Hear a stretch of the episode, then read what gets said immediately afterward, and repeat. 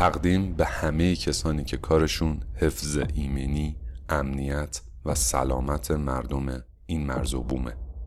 سیفکست اولین پادکست فارسی زبان HSD Safety is on.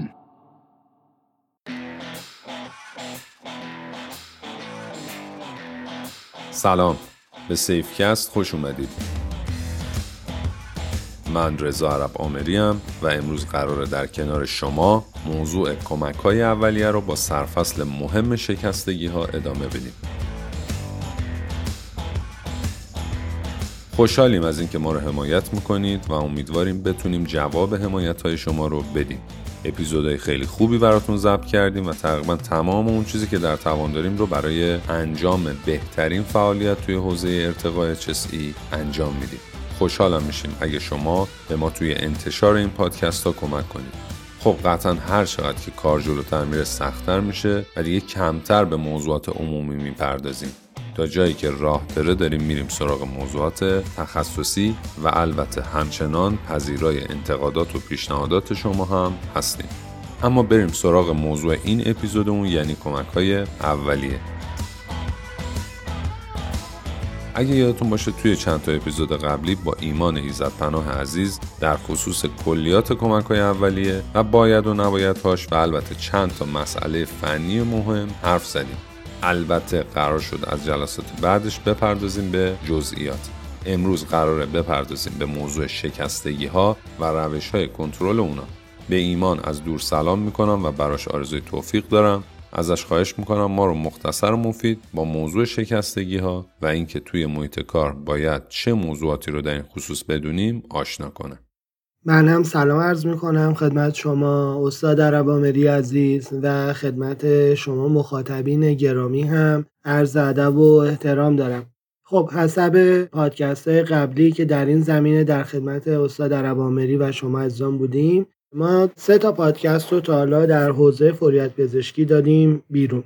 متاسفانه مشغله کاری و شرایط به حال شغلی جوری هستش که آدم کمتر وقت پیدا می‌کنه بشینه این پادکست ها رو برای شما آماده بکنه. اما بر خودمون دیدیم که دوباره مطلبی رو برای شما پادکست کنیم و انشالله که این مطالب هم بتونه برای شما مفید فایده واقع بشه و البته که باهاش سر کار پیدا نکنید. ولی اگر خدای نکرده مواجهه‌ای داشتید با این شرایط بتونید اقدام مناسب رو و صحیح رو از خودتون نشون بدید. بهتر من یک سری سوال بپرسم و ایمان هم طبق اون چارچوبی که داشتیم سوالای من رو جواب بده. من بدون فوت وقت برای اینکه در پادکست شما منتظر که زودتر به خود مطلب بپردازیم میرم سر اصل مطلب. من صلاح دونستم که برای شما در مورد یه سری مطالب مثلا در مورد شکستگی ها در مورد سوختگی ها چه کار بکنیم صحبت بکنم و در خلالش انشالله اگر مباحث دیگه ای هم باز در خلال صحبت همون اومد حتما خدمتتون عرض می‌کنم. البته این رو قول میدیم به شما که اگر شما موافق باشین و feedback های مثبتی از شما داشته باشیم در زمینه های دیگه. فوریت پزشکی کمک های اولیه مباحث اورژانس برای شما صحبت های رو انجام بدیم. خب اول از همه این که وظیفه استخونا چیه؟ اگه میشه توضیح مختصر راجع به این استخون بندی انسان بده. بحثا با شکستگی بر شما ادامه میدم. بریم ببینیم که اصلا شکستگی چی هست ساختار استخوان و شاکلش چیه و ما چه کاری رو باید انجام بدیم. از لحاظ بحث آناتومیک می همونطور که می‌دونین در انسان بالغ ما حدودا 206 قطعه استخوانی داریم و در واقع هر چقدر که سن از کودکی میاد به سمت بلوغ این تعداد استخوان ها joint هاشون به هم دیگه ملحق میشن مفصل ها به هم متصل میشه و ما تعداد استخوان ها به یک عدد ثابتی می‌رسه. یعنی همونجور که عرض کردم به 206 می‌رسه. که این عدد در کودکی و در نوزادی این عدد بالاتر هستش به خاطر جدا بودن تعدادی از استخوان ها از همدیگه است. خب از لحاظ شاکله اصلی استخوان می‌دونید که استخوان پایه اصلیش از کلسیوم تشکیل شده و داخل استخوان اگه بخوام برای شما شرح بدم مثل یک اسفنجی میمونه که این اسفنج اون سوراخهایی که داخلشون وجود داره شما شاید حالا تو ذهنتون بتونید مصورش کنی اون سوراخ ها میادش توسط جریان خون و کلسیومی که در داخلش داره جریان پیدا می‌کنه. این کلسیوم رسوب می‌کنه رسوب می‌کنه رسوب می‌کنه و در نتیجه برای ما تراکم استخوانی رو منجر میشه. در واقع به این پدیده ما میگیم کلسیفیکاسیون یا در واقع همون رسوب کلسیوم در داخل جداره استخوان که هر چقدر این کلسیوم متراکمتر و بیشتر باشه ما استخوان منسجمتر و محکمتری رو خواهیم داشت. در دو سر استخوان ما صفحه‌ی رشد رو داریم که تا سن بلوغ معمولا منجر به افزایش طول قد استخوان میشن و معمولا استخوان ها در قسمت رویشون یک لایه نازکی مثل یک سلفونی که انگار کشیدید روی یک مثلا دسته یا remote های کنترل که دیدید دورشون سلفون میپیچن. یه همچین چیزی هست که بهش میگن اصطلاحا لایه پریوست که این لایه رشته های عصب و عروق در زیر و قسمت از روشون وجود داره و به خاطر همین هستش که ما در شکستگی ها به دلیل آسیب دیدگی لایه پریوس شاهد درد شدیدی برای فردمون هستیم. اما در خود استخوان اگه باز بخوایم بپردازیم در داخل استخوان ما این قسمت مهمی داریم به نام مغز استخوان که این مغز استخوان در قسمت های بلند مثل استخوان ساق پا ران پا و های رادیوس یا استخوان در واقع ناحیه ساعد دستمون اما بیشتر ساق پا و ران پا. وظیفه مهمی رو بر ما ایفا می‌کنه و اون تولید سلول های خونی هستش. در واقع ما در مغز استخوانمون شاهد تولید سلول های خونی هستیم که خب نقش بسزایی در فرایند کفایت عناصر تشکیلنده خون عوامل دفاعی بدن می‌تونه برای ما ایفا بکنه. همچنین خود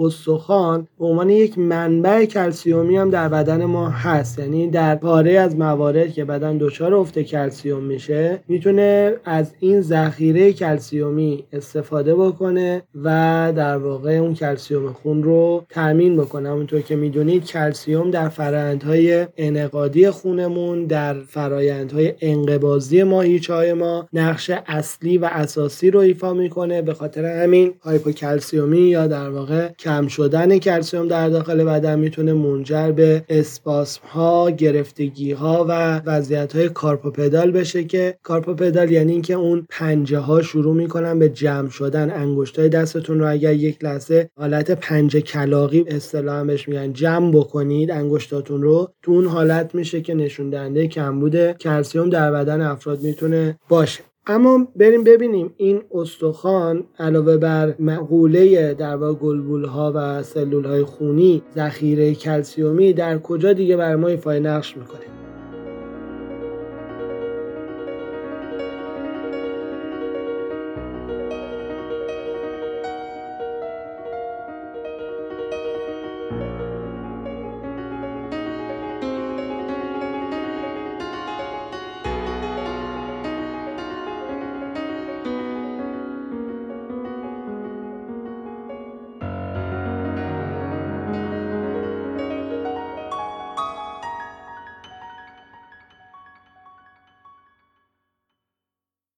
یکی دیگه از نقش های مهم استخوان وظیفه دفاع از ارگان های داخلی. همونجور که می‌دونید مهمترین ارگان ما یعنی مغز ما داره توسط جمجمه حمایت و حفاظت میشه. قفسه سینه ما داره از قلب و ریمون حفاظت می‌کنه. دنده های ما تا حدودی دارن در قسمت پشتی از ناحیه کلیه ما حفاظت می‌کنن. و از طرف دیگه به عنوان یک اسکلت کلی دارن به بدن ما شکل میدن. آسیبای استخون شامل چیا میشه و توی دراز مدت چه تأثیری روی سلامت فرد داره؟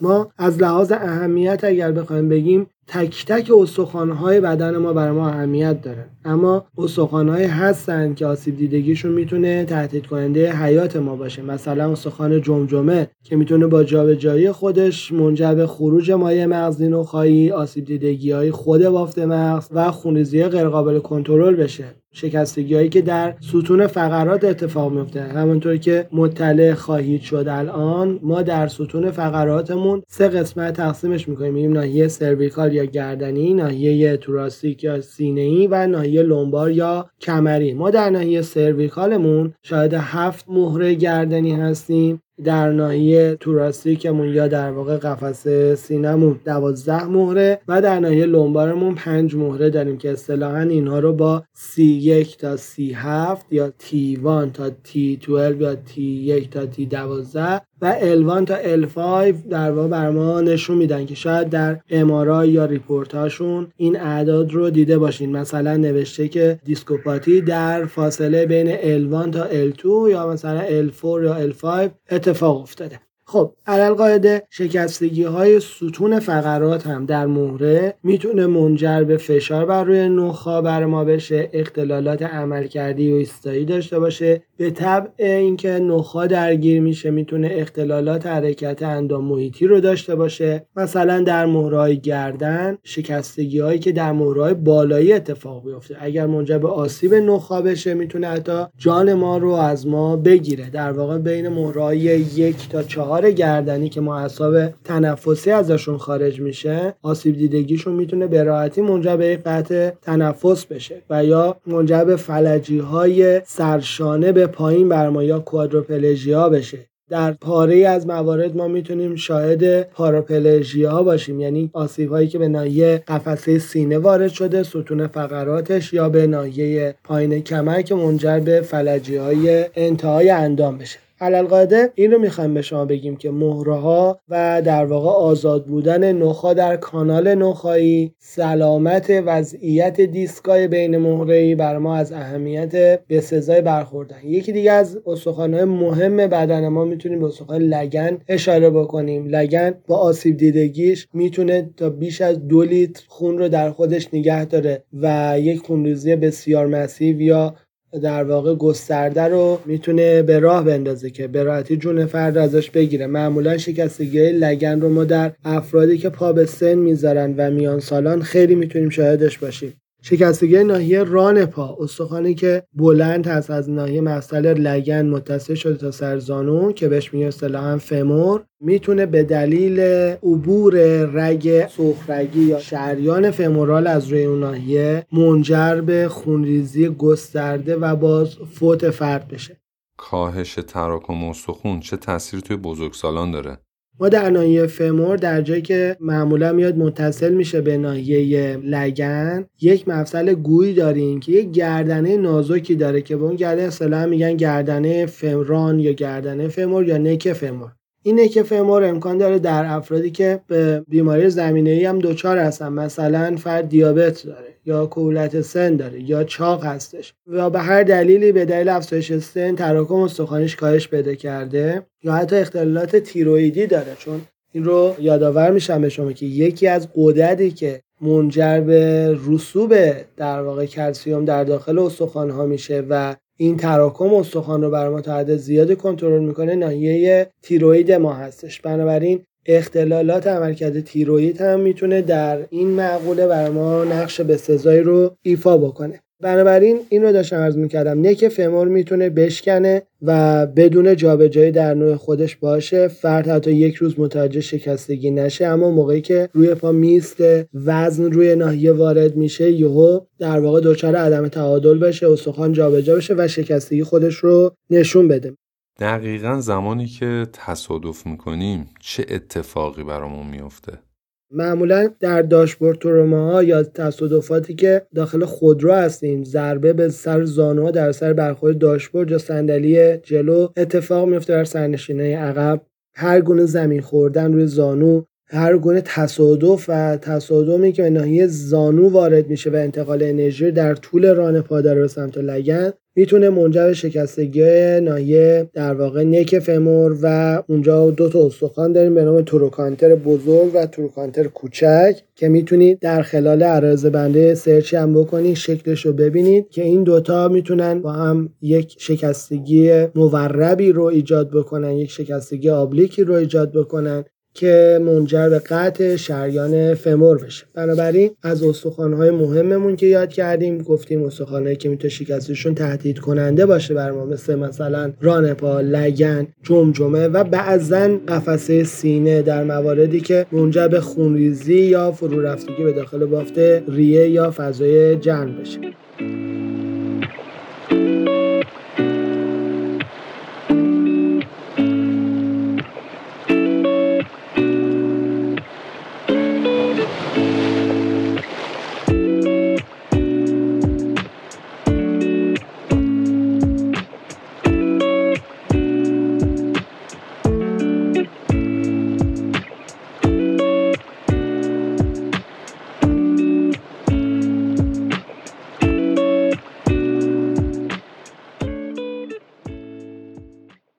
علائم شکستگی چی هست و فرقش با در رفتگی چیه و کلا چه انواعی داره؟ چطوری تشخیص داده میشه و اصلا آثارش برای افراد توی دراز مدت چطوری نمایان میشه؟ چیکار می‌کنن؟ چجوری درمانش می‌کنن؟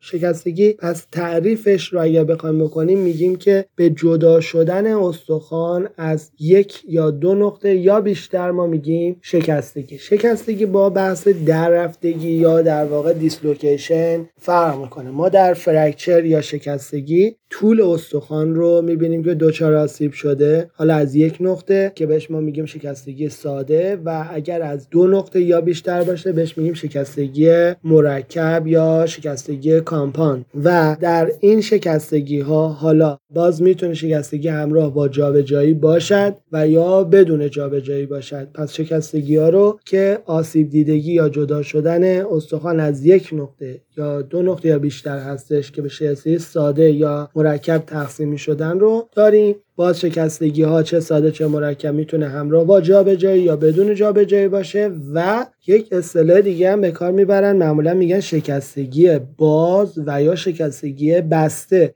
شکستگی های باز شکستگی های اطلاق می شود که همراه با زخم باشه. پس ما حتما انتظار این که الان استخوان شکست و سر استخوان از پوست زد بیرون بهش بگیم شکستگی باز رو نداریم. نه هر شکستگی که همراه با پارگی سطح پوست باشه شکستگی بازه. پس امکان داره من یک شکستگی ساده بدون جابجایی داشته باشم که روی پوست اون ناحیه مثلا در اثر برخورد با شی تیزی پاره شده. اینم بر ما شکستگی بازه و اون شکستگی که همراه با جابجایی هستش و منجر به بیرون زدن سر استخون از اون ناحیه شده هم شکستگی بازه. پس این تعریفش رو لطفا تو ذهنتون اگر غلط هست اصلاح بفرماییدش خب در مورد شکستگی گفتم خدمتتون در چند دقیقه پیش که لایه که میاد آسیب می‌بینه لایه پریوسته و چون در این ناحیه ما رشته های عصبی رو داریم ما در شکستگی ها معمولا می‌بینیم که فرد یک درد شدیدی رو احساس می‌کنه. این درد معمولا دردیه که کیفیتش کیفیت سوختنه. یعنی فرد احساس می‌کنه بافتش از داخل داره میسوزه. درد سوزشیه. و البته این سوزشی که میگن منظورم سوختگی نیست. سوزش میگن که میگن داخل بافتم داره میسوزه به این حالت. منظور بنده هستش. داخل بافت معمولا همراه با یه سوزشیه. معمولا روی اندام شروع می‌کنه به تورم پیدا کردن. قله این تورم معمولا کمرنگه و اطرافش پررنگه. ما تندرنس یا حساسیت به لمس رو داریم. ما معمولا اگر همراه با جابجایی باشه دفرمیتی یا تغییر شکل رو داریم و ارزم حضور شما که حساسیت پذیری بالا به لمس روی ناحیه و یا تکان دادنش هست و همچنین ناتوانی فرد در اجرای دستورات حرکتی یعنی مثلا موقعی که ما میگیم آقا دستتو بچرخون یا حرکت بده یا اندامت رو باز و بسته کن از انجامش یا ناتوانه یا با درد این کار انجام میده. یادتون باشه اگر کسی با درد هم این کار انجام میده باز می‌تونه دلالت بر آسیب اسکلتی براش داشته باشه. بنابراین علامت های ما پس شد درد همراه با سوزش داخل بافت که معمولا درد شدیدی هم هست التهاب پیدا کردن تغییر فرم تندرنس یا حساسیت به لمس روی ناحیه و ناتوانی حرکتی که در فرد می‌تونه اتفاق بیفته. اما در شکستگی ها ما خب چطور می‌تونیم به تشخیص نهایی برسیم؟ تشخیص نهایی ما قطعا گرفتن عکس رادیوگرافی خواهد بودش یعنی عکسی که داره توسط اشعه X انجام میشه. میشه. خاطر شریفتون باشه که آسیب دیدگی هایی که به نواحی نرم مثلا مثل دیسک ها مثل لایه های بین استخوانی مثل مینیسک وارد میشن و آسیب دیدگی های تاندون و لیگامان ها اینها هیچ کدومشون با عکس رادیولوژی در واقع نشون داده نمیشن. ما برای نشون دادن بافت نرم ناچار به انجام MRI خواهیم بود. بنابراین یادتون باشه گرفتن عکس رادیولوژی یا در واقع هم رادیوگرافی کردن از روی ناحیه فقط بر ما قسمت های استخوانی و مفاصل رو می‌تونه نشون بده که آیا دچار آسیب شدن یا نشدن. برای بررسی تاندون ها یا تاندونیت وضعیت پارگی لیگامان ها و وضعیت آسیب دیدگی ارز کردم دیسک و مینیسک و موارد این چنینی باید حتما روی ناحیه MRI انجام بپذیره بر ما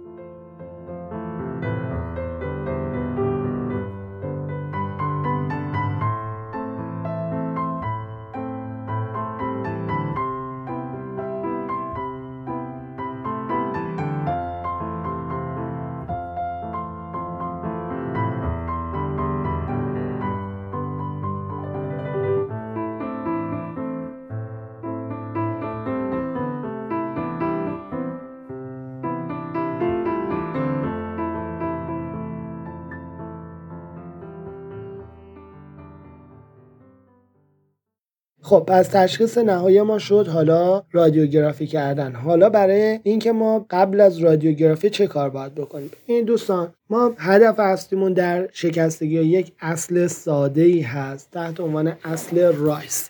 اصل RICE که شما شاید در انگلیسی به در واقع برنج تعبیرش بکنید. یعنی همون R, I, C و E مخفف چهار تا کلمه هستش بر ما. یعنی rest, ice, compression و elevation. در مورد این چهارتا من خدمتتون توضیح میدم و زبان خیلی ساده. ما در مورد برخورد با همه شکستگی ها و همه در رفتگی ها یعنی در آمدن استخوان از ناحیه مفصل رو ما بهش میگیم در رفتگی پس در طول استخوان اتفاقی نیفتاده. امکان دارد که یک در رفتگی و یک شکستگی با هم توام بشه. ولی معمولا ما شاید یک کدومش خواهیم بود. و یا موضوع دیگه هم عرض بکنم بهتون که تاندون ها رشته هایی هستن که ماهیچه رو به استخوان وصل می‌کنن. در واقع استخوان های ما خودشون به خودی خود حرکت ندارن. این ماهیچه ها هستن که اینها رو حرکت میدن و این حرکت توسط تاندون ها یا رشته های تاندون داره از ماهیچه منتقل میشه به استخوان. و خود استخوان ها هم توسط نوارهای به هم متصل شدن. یعنی دو, دو تا استخوان توسط نوارهای به هم متصل میشه که اصطلاحا بهش میگن لیگامان یا رباط اصطلاحاتی مثل دیسک جا زدن و اینا اصلا ممکن هست یا نه؟ در فاصله بین مهره های کمر ما یک فضای غضروفی داریم تحت عنوان دیسک و این موضوع رو هم باز خدمت شما همینجا عرض بکنم که ما در فرایندهای بیرون زدگی دیسک و پارگی دیسک و از دست دادن آب دیسک یا dehydration های دیسک چیزی به نام جا زدن دیسک نداریم عزیزان. چیزی که میان خیلی ادعا می‌کنن که ما رفتیم دیسکمون رو جا زدیم. دیسک چیز قابل جا زدنی نیست. مثل مینیسک پا میمونه. موقعی که شما در ناحیه زانوتون یه واشری بین دو تا سر زانوتون قرار گرفته که این دوتا استخون رو هم دیگه ساییده نشه. موقعی که کسی مینیسکش بیرون می‌زنه یا مینیسکش دچار پارگی میشه این مینیسک باید در نهایت اگر رفتارهای فرد اصلاح نشه تخلیه بشه. در مورد دیسک هم همینه دوستان. دیسک رو معمولا تخلیه می‌کنن یا با دیسکی دیگه می‌تونن با تزریق این رو ترمیمش کنن. بنابراین خاطرتون باشه هر کسی که بنا به دلایلی حالا واهی ما میگی بهش که میاد ادعا می‌کنه که من دیسک رو جا می‌زنم. انواع اقسام رشته های مثلا میان مثل کایروپراکتیک رو رو می‌کنن و میگن نه بیا ما اینجا با فشار دادن این کار انجام میشه. و داستان های بیشماری که همه تعریف می‌کنن آره فلان شکسته بند هست یارو رو با چهار دست و پا بردن تو بعدش بلند شد رو پاش اومد بیرون. اینها در حد افسانه است. من به شما به ضرس قاطع و علمی میگم که ما چیزی به نام جا انداختن دیسک نداریم. بهترین کار برای جلوگیری از دیسکوپاتی و آسیبهاش اصلاح الگوهای رفتاری ما در مورد نشستن، خوابیدن و بلند کردن اجسام سنگین یا لود بار هستش. بنابراین برای پیشگیری باید به این موارد شما بیشتر دقت بفرمایید تا فرایندی که بخواد وارد خرافات یا افرادی که علم درست ندارن و دیگران رو ترغیب می‌کنن به انجام عمل غلط بخواید وارد بشید. پس این رو خاطرتون بمونه. آتلا چه انواعی دارند و کی استفاده میشن؟ کجا قرار می‌گیرند و چه مواردی رو توی استفاده از اونا باید رعایت کنیم؟ در مورد شکستگی گفتیم اصل رایس رو ما باید رعایت بکنیم. یعنی شکستگی ها در رفتگی ها تاندونیت ها و آسیب های کلا عضلانی اسکلتی این چند تا کاری که عرض می‌کنم باید انجام بشه. یک در واقع رست یا همون استراحت دادن یا ثابت سازی ناحیه هستش که توسط آتل باید انجام بشه. در مورد آتل ها یه توضیح بهتون بدم. ببینید آتل هر چیزی که قوام لازم رو داشته باشه و خم نشه و به عبارتی بتونه اندام رو در روی خودش نگه داره ما بهش میگیم آتل. معمولا آتل ها در زیر اندام قرار می‌گیرن. پس نیازی نیست آتل رو در دو طرف قرار بدید. آتل های کامل آتل هایی هستن که هم زیر و هم دو طرف رو با هم بگیرن. اما آتل هایی که شما دستاز می‌تونید یه تیکه کارتون چوب و غیر استفاده کنید آتل هایی هستن که زیر یا پشت اندام قرار می‌گیرن. پس بنابراین ما در ناحیه پا در پشت پا و در ناحیه دست زیر دست یعنی جایی که کفه دستتون رو امتداد می‌دید به سمت بالا می‌تونه آتل روش قرار بگیره. پس ما آتلی رو در پشت دست یا روی زانو نداریم. زیر زانو و ناحیه خطی که ایجاد می‌کنه و پشت کمر می‌تونیم آتر رو ببندیم.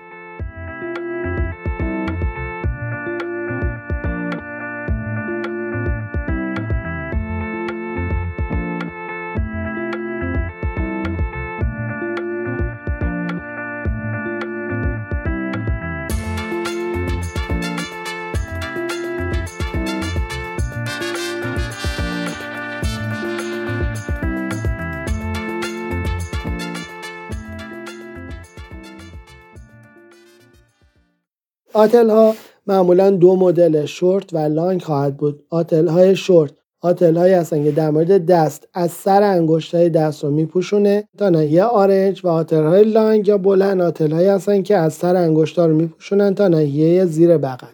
در ناحیه پا هم آتل ها معمولا آتل هایی هستن که از سر انگشته پا رو میپوشونن تا زیر زانو. قاعدتا آتل باید یک حالت 90 درجه در ناحیه مچ پا داشته باشه. پا باید کاملا 90 درجه قرار بگیره کفه پا نسبت به ساق پا. و آتل های بلند پا همیشه آتل هایی که از سر انگشته پا رو میپوشونن تا ناحیه بالای ران. که برای ثابت سازی اندام ها می‌تونید ازشون استفاده کنید همچنین باید دقت بفرمایید که آتل بندی شما باید نحوه باشه که آتل شما پهنای مناسب داشته باشه. یعنی اینکه آتل از اندام شما نه خیلی وسیع بزنه بیرون و نه خیلی لاغر و نازک باشه در روی ناحیه. این ابعاد و اندازه برای شما در واقع مناسب خواهد بودش. و باز نکته بعدی این هستش که شما در آتل بندی باید سطح آتلتون نرم باشه. یعنی اینکه روی آتلتون باید لایه های پارچه یا پنبه قرار بدین. دورش رو حتما بانداج بکنید که آتل سطح مشخص و منظمی داشته باشه. و از اون مهمتر این که آتل باید گودی های بدن رو پر بکنه. بنابراین آتلی که برای دست استفاده می شود باید حتما در قسمت کفه دست و ناحیه مچ دست این گودی هاش پر بشه توسط پنبه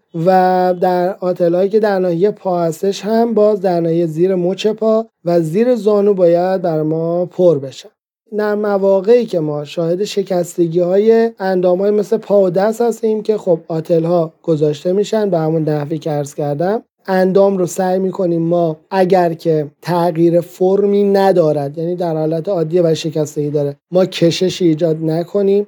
و کشش روی اندام فقط و فقط موقعی باید انجام بشه که ما فشار روی رگی داشته باشیم. چطور بفهمیم که فشار روی رگه؟ خب قاعدتا رگی که تحت فشار خونرسانی اندامیش رو تحت تاثیر قرار میده. در نتیجه شما اندام رو می‌بینید که حالت رنگ پریده پیدا می‌کنه. یه نشونه دیگهش تست مویرگه یا فیلین کاپیلاری ناحیه هست شما همین الان اگر ناخون دستتون یا پاتون رو فشار بدید لطفا در اینی که دارید به این پادکست گوش می‌دید و لطفا نگاه بکنید. ببینید موقع که زیر ناخون رو فشار می‌دید زیر انگشتتون سفید میشه و موقعی که رها می‌کنید دوباره قرمز میشه. این تغییر رنگ و پر شدن مجدد باید کمتر از سه ثانیه اتفاق بیفته. اگر این می‌بینید که اصلا پر نمیشه یا بیشتر از این زمان داره طول می‌کشه نشون دهنده فشاری هستش که داره روی عروق وارد میشه. در اینجا موارد حتما اندام رو باید در جهت راستای آناتومیکی خودش یعنی نه به چپ و راست نه چیز دیگه فقط در راستای خود اندام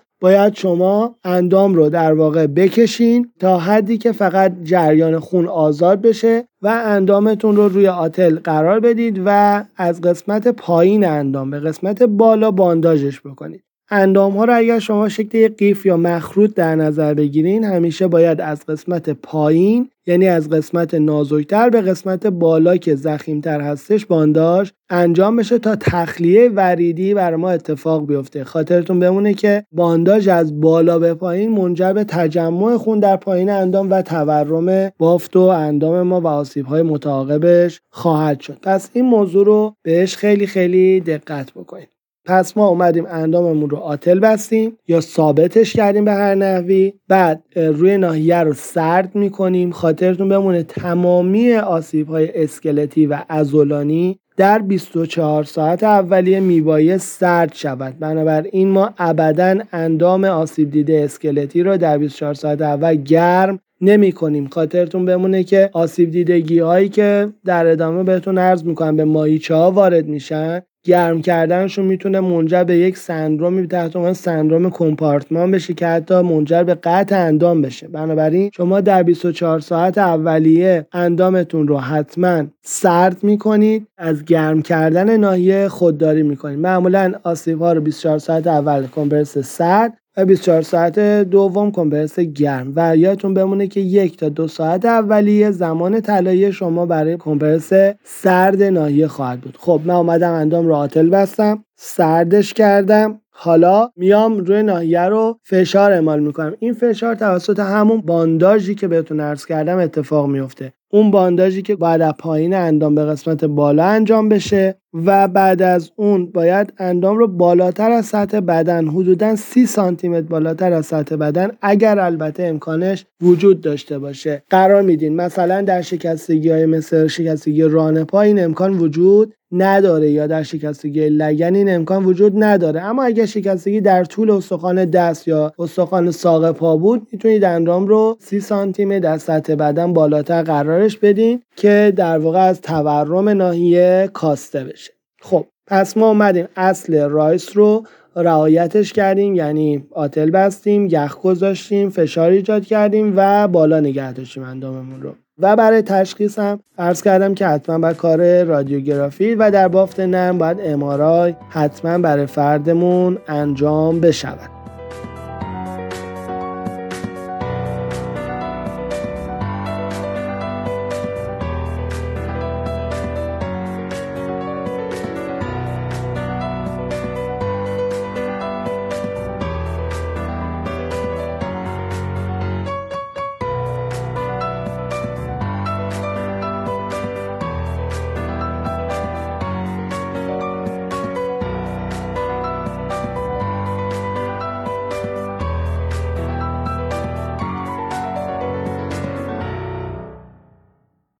بحث مهم دیگه بحث آسیب دیدگی مایچه است. ببینید همونطور که عرض کردم به شما در دور استخوان ما یه لایه است به نام پریوس. همین لایه دور ماهیچه های ما هم یک قشایی وجود داره که اصطلاحا بهش میگیم فاشیا و این فاشیا که در دور ماهیچه قرار گرفته در شرایطی که ماهیچه ضربه بهش وارد شده از داخل دچار خونریزی شده یا پارگی پیدا کرده ولی فاشیا بیرون آسیب ندیده. دچار خونریزی میشه و این خونریزی که از فضای عروق خارج میشه در واقع خون میاد در داخل مایچه تجمع پیدا می‌کنه به دلیل مقاومت فاشیا منجر به افزایش فشار داخل ماهیچه میشه. یعنی مثل یک کیسه میمونه که شما دارید داخلش مدام چیزی رو پر می‌کنید و فشار میارید به دیواراش خب این فاشیا به راحتی پاره نمیشه. اما چه اتفاقی میفته این فشاری که داره خون ایجاد می‌کنه در داخل ماهیچه عروق رو کاملا میبنده. در نتیجه اون ماهیچه و اون اندام در اثر نرسیدن خون و تغذیه مناسب از بین می‌رود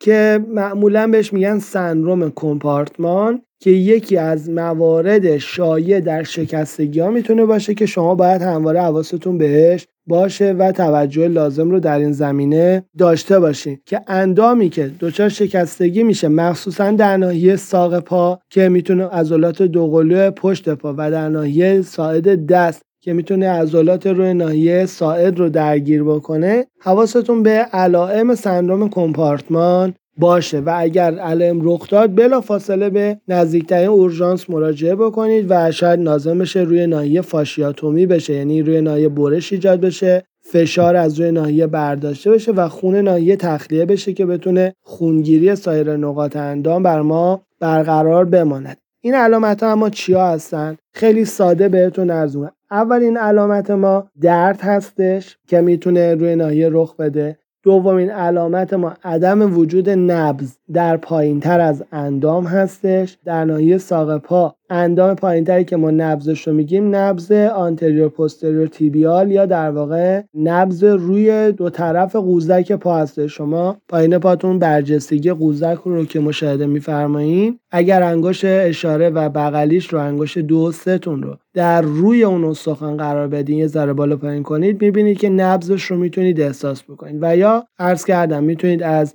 فیلین کاپیلاری یا پر شدن بستر مویرگی در سر انگشتا یا حتی روی بافت استفاده کنید برای فهمیدن این موضوع. پس من درد دارم عدم نبز دارم روی ناحیه رنگ پریدگی رو شاهدش هستم که داره رخ میده. اختلال حرکتی روی ناحیه رخ میده و چیز دیگه که می‌تونه بر ما رخ بده گزگز کردن اندام هستش. اون حالت مورمور شدن خواب رفتن اصطلاحا که شما شاید تجربهش کرده باشین. مثلا روی پاتون میشینید چهار زانو یا مثلا دو زانو که میشینید دیدی پاتون خواب میره اصطلاحا. یا دستتون زیرتون میمونه این خواب میره. این خواب رفتن همون مورمور شدن سوزن سوزن شدن هستش که شما می‌تونید ازش به عنوان علامت خطر یاد بکنید در سندروم کمپارتون پس ما 5P یا 5P رو داریم. علامت همون پس شدن پین پالسلسنس پلر شدن پارالیسیس و پاراستزیا. در واقع پنج تا علامتی که خواب رفتن سوزن سوزن شدن یا بی حرکت شدن یا ناتوانی حرکتی رنگ فریدگی درد و عدم وجود نبز که بهش اصطلاح میگیم 5P که به عنوان علامت خطری هستش که شما رو در اورژانس قطعی قرار میده و باید زیر حداقل یک ساعت برسید به مرکز درمانی و پروسیجرهای اورژانسی براتون اعمال بشه. اما دو نکته دیگه هم بگم در مورد شکستگی. یک اینکه در بحث شکستگی های بزرگ مثلا استخوان ران پا و استخوان های بزرگ از این دست مثل ساق پا ما معمولا امکان داره که آسیب دیدگی ناچیز عروق اطراف رو هم داشته باشیم و استخوانی که همراه با آسیب دیدگی جدی باشه یعنی جابجایی داشته باشه معمولا می‌تونه از مغز و استخوان مولکولای چربی خارج بشن و این مولکولای چربی وارد سیکل خونی فرد بشن و رفته رفته به همدیگه بپیوندن یک لخته چربی رو ایجاد بکنن و این لخته چربی بیاد در عروق ریه ایجاد انصداد بکنه که سلام بهشون بگیم سندروم آمبولی چربی که منجر به اختلال تنفسی و به تبش می‌تونه منجر به مرگ فرد بشه و جز علامت های دیررس هستش. یعنی معمولا امکان داره از 72 ساعت بعد از حادثه یا اون اتفاق شاهدش باشیم. بنابراین حتما در مورد این افراد باید حواستون باشه که از داروهای مناسب ضد انقادی وضعیت حرکتی حداقلی اندام ترجیحاً برخوردار بشن و حواستون به وضعیت تنفسی باشه. هر گونه تنگی نفس سخت نفس کشیدن برای فردمون باید به عنوان یک علامت خطر مبنی بر این باشه که می‌تونه هر لحظه وارد فاز سندروم آمبولی چربی بشه. و در نهایت در شکستگی هایی که در مفاصل رخ میده باز مثلا به عنوان مفصل ران پا اون مفصل گویی که هست می‌تونه در اثر آسیب دیدگی جدی لایه پریوست ما شاهد یک آرزه باشیم تحت عنوان نکروز آوسکولار یا سیاه شدن استخوان در اثر نرسیدن خون کافی به خود بافت استخوان. که معمولا فرد بهبودش به تعویق میفته درد شدیدی رو همواره احساس می‌کنه که باید این رو بهش حواستون در نهایت باشه که شما نهایت دقت رو در این زمینه داشته باشید. این مجموعه چیزهایی بودش که در بحث شکستگی ها برای شما کارآمد هست و من صلاح دونستم که این موارد رو بهش بپردازیم. انشالله سعی می‌کنم که پادکست بعدیمون برای شما همینقدر کاربردی باشه و به اون نکات اصلی بپردازیم. در سکشن بعدی برای شما در مورد سوختگی ها صحبت می‌کنم و اینکه چه اقداماتی رو در سوختگی هم انجام بدیم. تا اینجا از شما ممنونم که با ما همراه بودین و تا پادکست بعدی شما رو به خدا بزرگ میسپارم. متشکرم.